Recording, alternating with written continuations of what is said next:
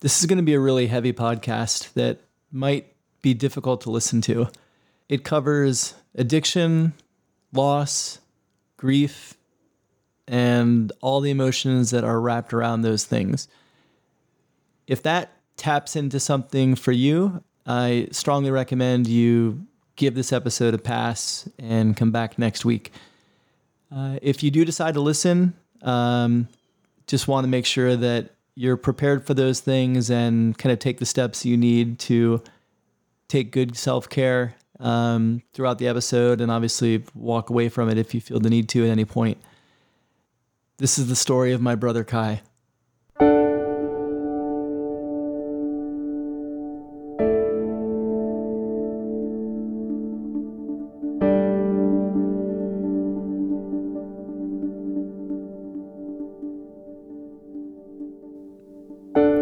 Sunday, October 18th, 2015.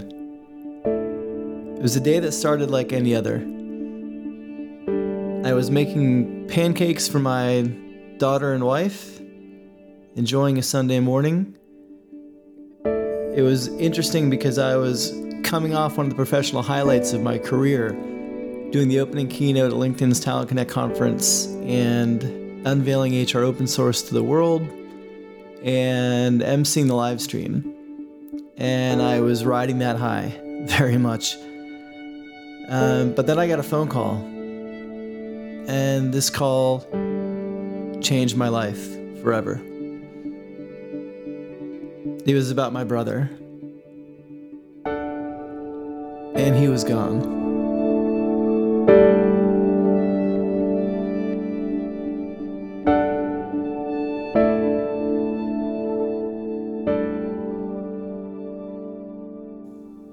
The truth is, I've been kind of dreading this podcast.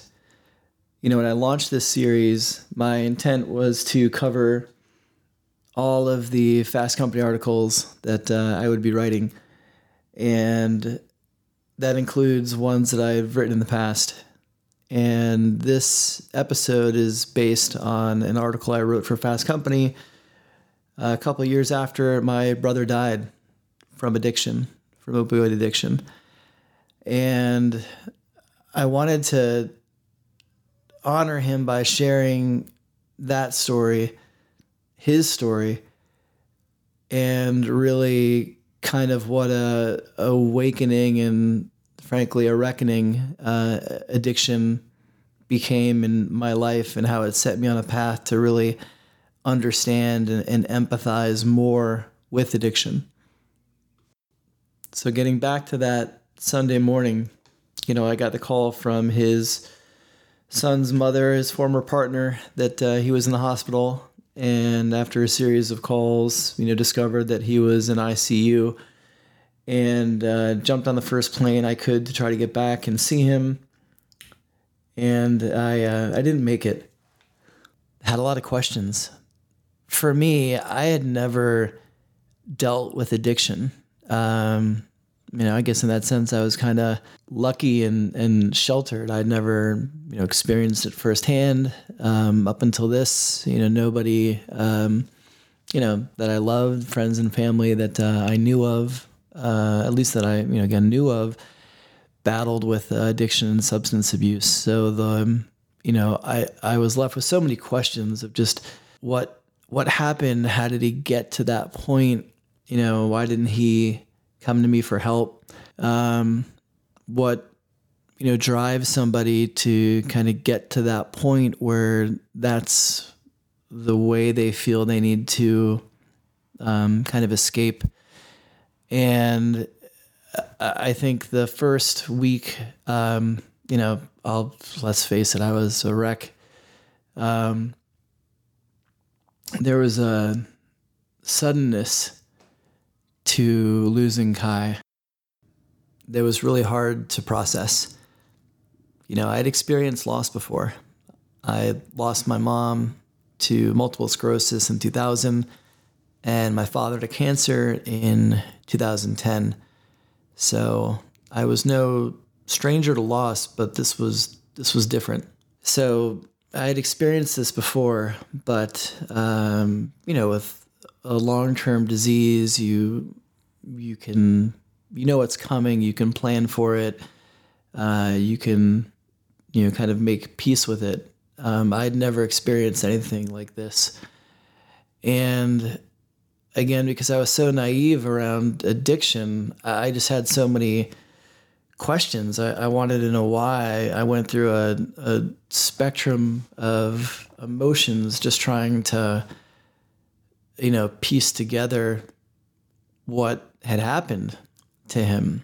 And, you know, it made me realize that I was, uh, in a lot of ways, really fortunate because the, the more I read, the more I, I learned, the more widespread the uh, opioid epidemic is. Um, you know, I realized just how very common it was. And I think in my search for answers after Kai's death, I really, you know, I wanted to understand addiction better. I wanted to understand, um, you know, opioid addiction specifically. And, you know, I learned a lot about it. He was taking a, a cancer pain drug called Opana. And, um, you know, there's a particular epidemic in South Florida uh, around that. And I think the, you know, the, the widespread nature of the epidemic um, made it hard for him to avoid it. And what I learned about Opana later is that it actually rewires the chemistry uh, in your brains so that you know from an addictive standpoint, it's it's absolutely catastrophic. Uh, you know, you you pretty much can't just get off of it without intervention and without help. And you know, I, I I asked myself many times over the you know the next couple of years what what could I have done differently? Um, how could I have helped? Did I did I miss warning signs? And I think that um, you know in general addicts are really good at being addicts. They're really good at hiding um, their addiction and and masking it however they need to so that they can keep it going. And um, you know that was that was uh, hard to you know to kind of get to that point. You you analyze everything. You you try to look back and see uh, what what you know were there things you could have picked up on that you didn't? Did you did you let that person down? And um, you know i think fortunately I, I didn't i didn't really kind of get hung up on on that phase. Uh, it, it, was more of just uh, empathy and feeling for him and and feeling you know just so bad that he was in this place that he felt that he needed that to cope with being alive. And i think with a lot of addiction there's um, it's more than just addiction. It's it's mental health. It's depression. Uh, there's so many things that are woven into it that i think for many people who've never seen addiction up close and they've never experienced it, there's this certain stigma around it. And I think that certainly played in for Kai. You know, Kai was a, a proud man. Um, he, you know, grew up in an era that you, you know, you don't talk about your feelings, you know, and I think that there's a lot of, um, you know, legacy kind of, you know, macho manly bullshit that uh, guys in particular um, tend to hold on to, where we don't express ourselves and we don't talk about our feelings and we don't really open up to our friends or our family and we bottle up whatever we're dealing with inside. And uh, and that kills us. And and I think looking at Kai you know his struggles really were a mix of of depression and mental health and addiction. It wasn't just one thing. Um, and so for me, you know, this was really obviously it, it was touched me as deeply and as personally as you can possibly get. Uh, it's something that I'm, you know, I'm still recovering from. I imagine I always will be. Um, and you know, one of the ways that I I tried kind of coping after Kai's loss was to write about it and to write about um, him and his life and his loss and um, you know, kind of the hole that left in our family. And I think that there was a certain, um, you know, I guess kind of relief for me in in writing about what I was going through, and uh, I I was really touched by a lot of the response that I got from friends and uh, you know strangers in some cases responding to what I was going through and sharing their own stories. And it really made me realize just how widespread this epidemic is and how many people are touched by addiction, how many families are, you know, torn apart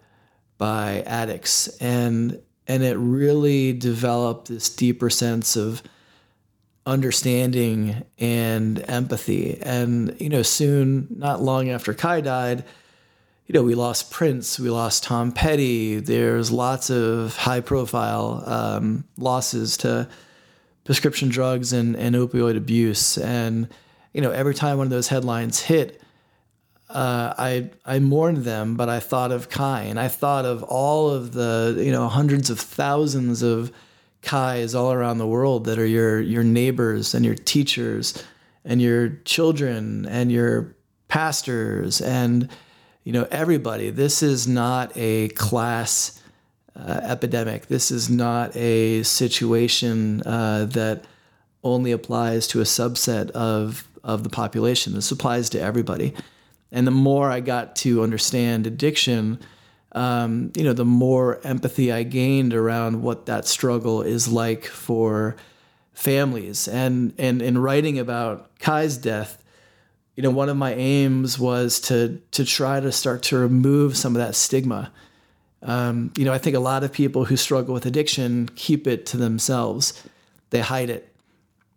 They um, they don't go for help because they're too proud and they're too worried about how they'll be received or not by their family and their friends uh, and their coworkers. And so they don't seek help. Um, they don't do the things that you need to do to break that cycle of addiction. And I really wanted to try to start chipping away at that stigma by sharing Kai's story and frankly my story because now they were intertwined and I was a you know somebody who was going to have to to live the rest of my life with the impact of addiction and and what that can do to a family. And so when I approached my Fast Company editor about you know that particular piece that I wrote, um, you know I wanted to make it part Kai's story, um, but also part kind of the role of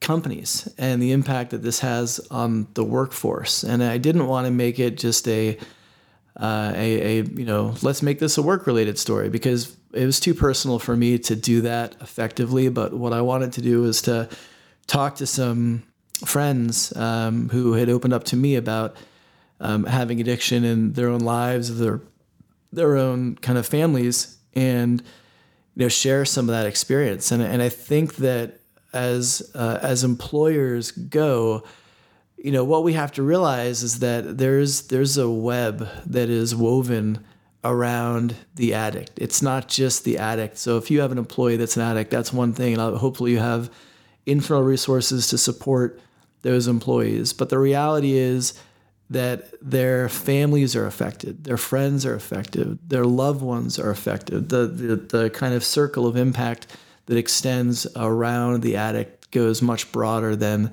you know one individual struggling with that disease. And so I think in in writing that piece and in sharing Kai's story, uh, I was really just hoping to kind of raise the the conversation and the narrative um, that addiction can happen to anybody, and there isn't a particular um, you know group or demographic that is is solely um, you know victim to to addiction. It happens to to everybody, and I think the more we can talk about this openly, the more we can have these kind of conversations, the more we can share our stories in terms of people that are impacted by addiction, uh, the more we can begin to chip away at that stigma. And and I think if we're able to do that, um, ultimately we're going to save lives because people are going to feel more comfortable getting the help they need to break that cycle because you know it's just not something that a lot of people can do on their own without help. So we have to make them uh, more comfortable with the idea of getting help. We have to make it more acceptable to be able to you know, raise your hand and go to your family and your friends and you know, maybe even your coworkers and get that help that you need uh, because that's a good way that we're going to save lives. The reality is, Kai was a lot more than an addict. He was a brother, a friend, an incredible dad. He was somebody that was really one of the most generous people that I met and I knew.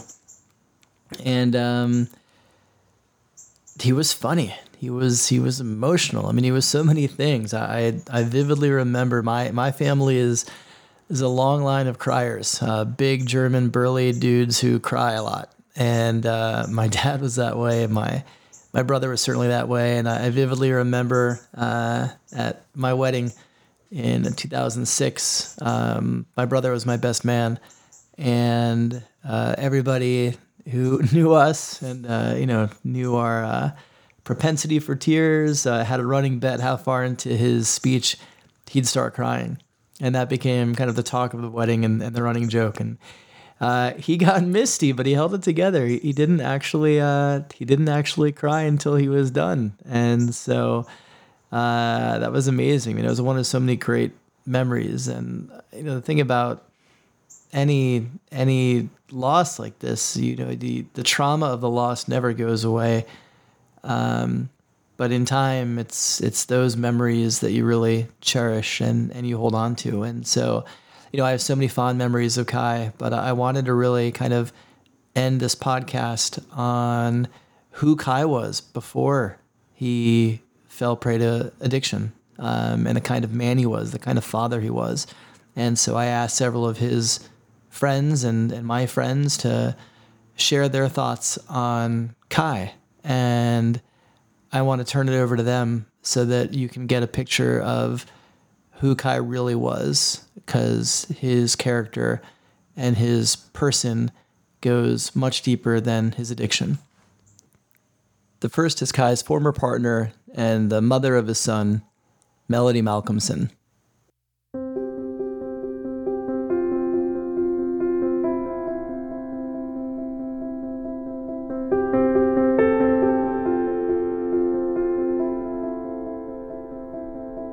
We met about 22 years ago, and I remember one of our first dates, we actually went to go do line dancing classes.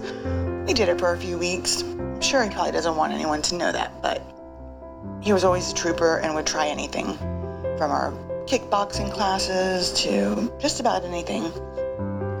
He was just a loving, sweet person, great father, sometimes funny. But he always had this charming, charismatic personality that when he walked into the room, he definitely lit the room up. Um, we miss him every day.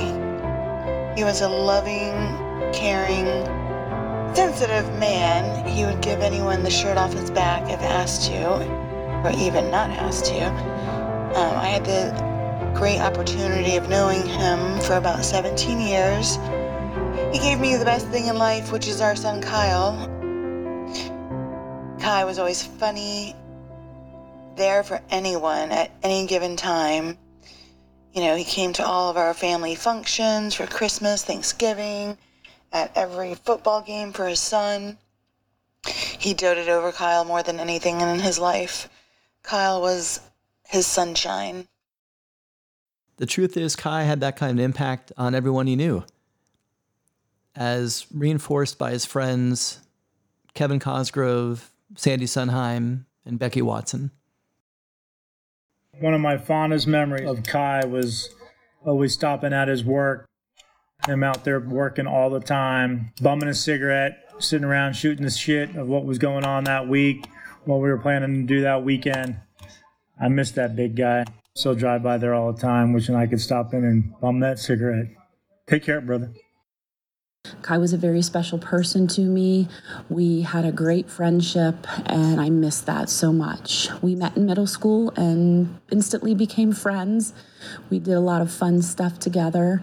And one of the things I'll always remember about Kai is my family had a nickname for me always, which was Bear. And he always addressed me as Bear every time he saw me. And then, of course, gave me the biggest bear hug ever. So I will always miss that, hearing his voice. Call me Bear, and um, I'll never forget you. Love you, Kai. I met Kai Schmidt in high school. He was a very handsome man, very popular, very kind, very loving. And then I found out that he had a sick mother.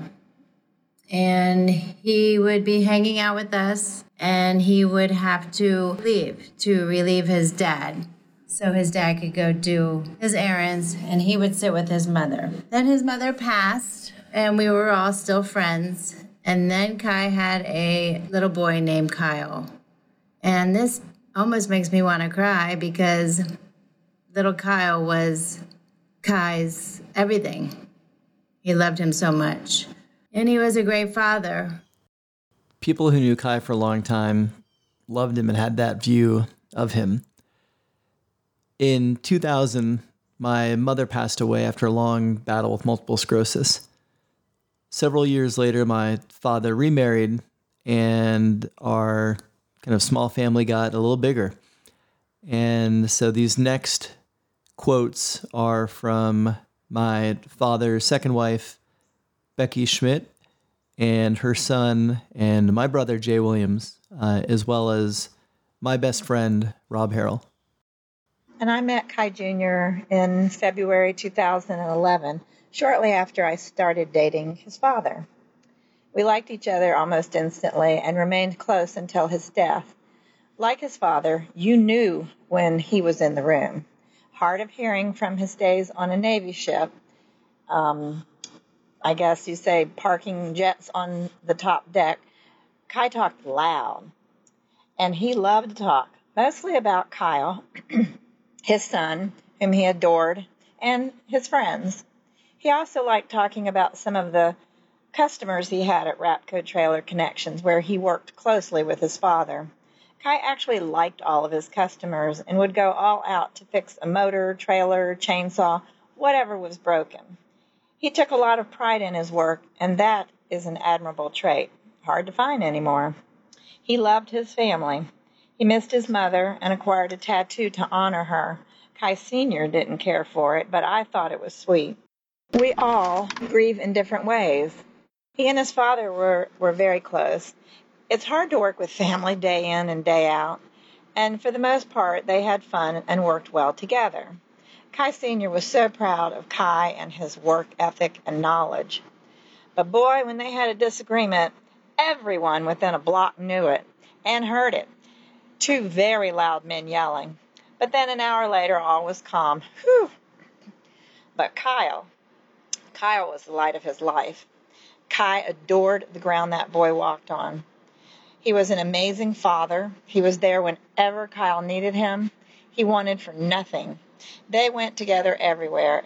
It was such a strong bond they had. He would have taken a bullet for that boy. He loved him that much. So, for whatever faults Kai had, and we all have them, he knows in heaven he was an excellent father. I miss him. So, when my mom and Papa Kai first started dating, I did not know Kai Jr. I knew of Kai Jr., he was a few years ahead of me in school, but everyone knew Kai. He was just one of those guys that everyone knew. So, the first time that he came over to meet everyone, I was a little nervous. Kai came in, he didn't shake my hand or give me a what's up. He gave me a bone crushing, breathtaking hug. And if you've ever been hugged by Kai, you know exactly what I'm talking about. He hugged you and he meant it.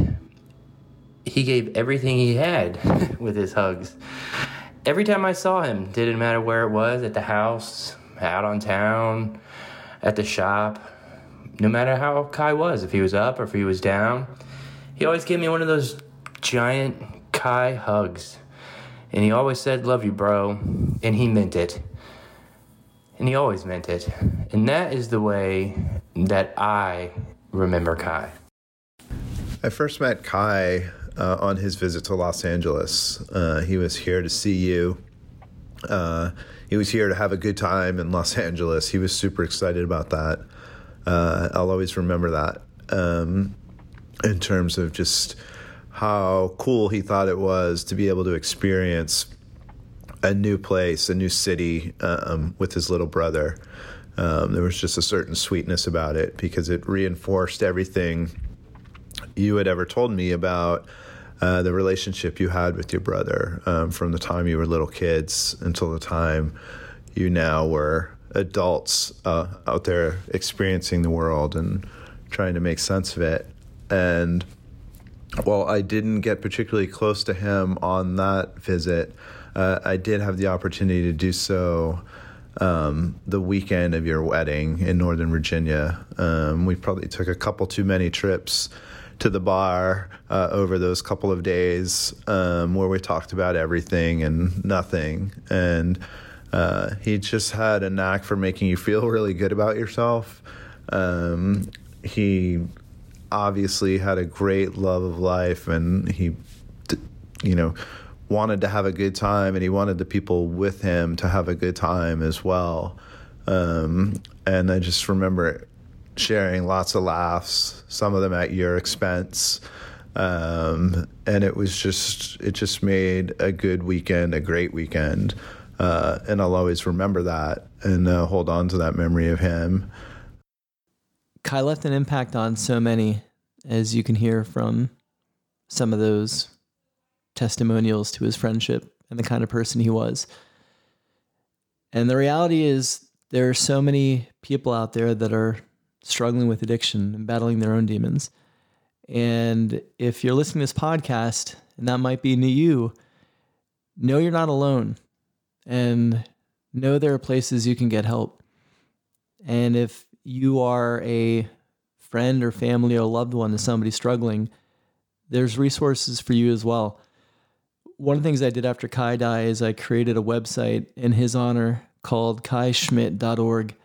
And I worked with addiction specialists to curate resources for both people battling addiction and their families that can help provide some support.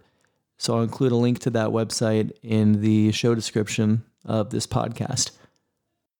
This episode's been pretty brutal to uh, record, I'll be honest. Um, I will certainly get back to my uh, different uh, topics that will be a bit more upbeat uh, starting next week. But uh, as it's the anniversary of Kai's passing, I wanted to do something to to honor him and honor his story. So I want to close with a speech that I gave at the Martin County Sheriff's Association when they honored my brother after his death caused them to change some policies that helped them take down some of the drug rings that were uh, taking too many lives uh, in the town of Stuart, where I'm from. And I'm going to close with that letter. And I want to thank you again for listening to Kai's story. I'd give everything not to be talking about Kai's life in the past tense. I suppose I have Kai to thank for being in this world at all. When he was five, he begged my parents for a little brother. Nine months later, I was born.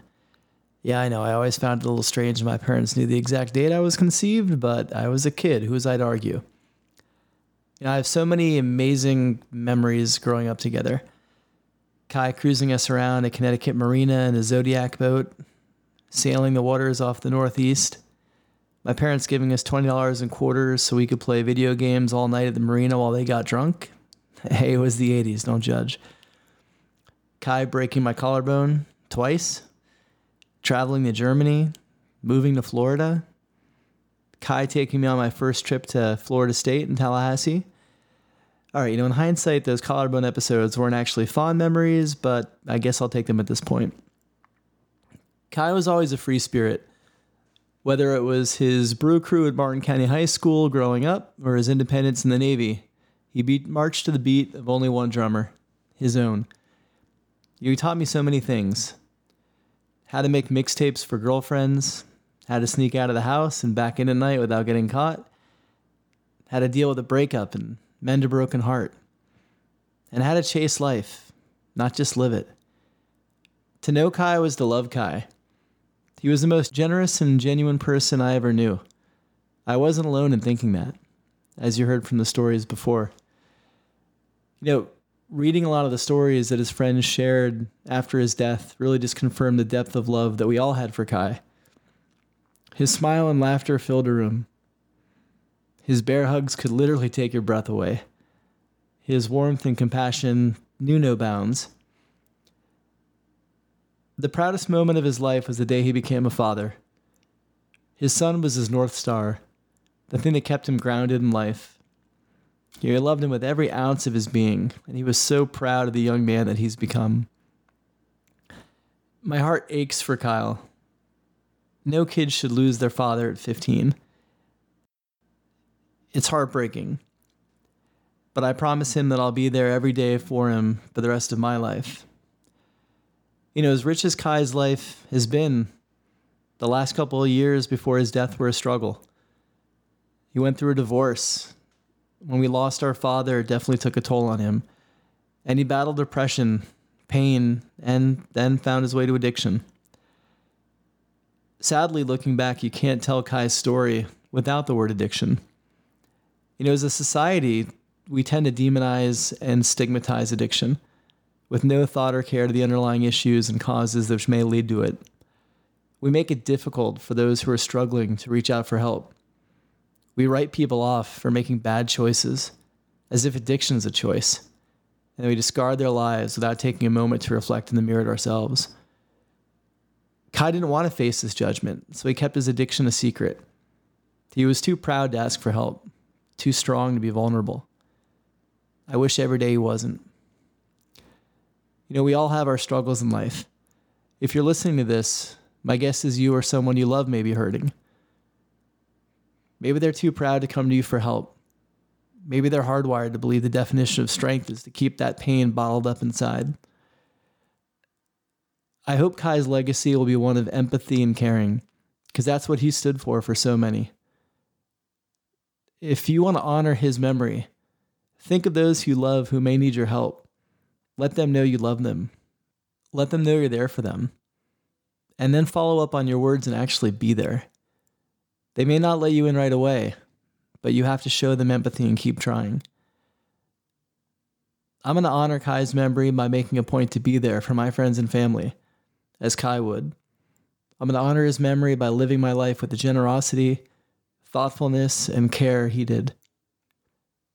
I will honor him by loving his son I will honor him by loving my daughters fully and completely, just like he did. Kai is no longer with us, but his spirit and memory will be with us forever. I love him, I miss him, and I will never forget him. Rest in peace, sweet brother.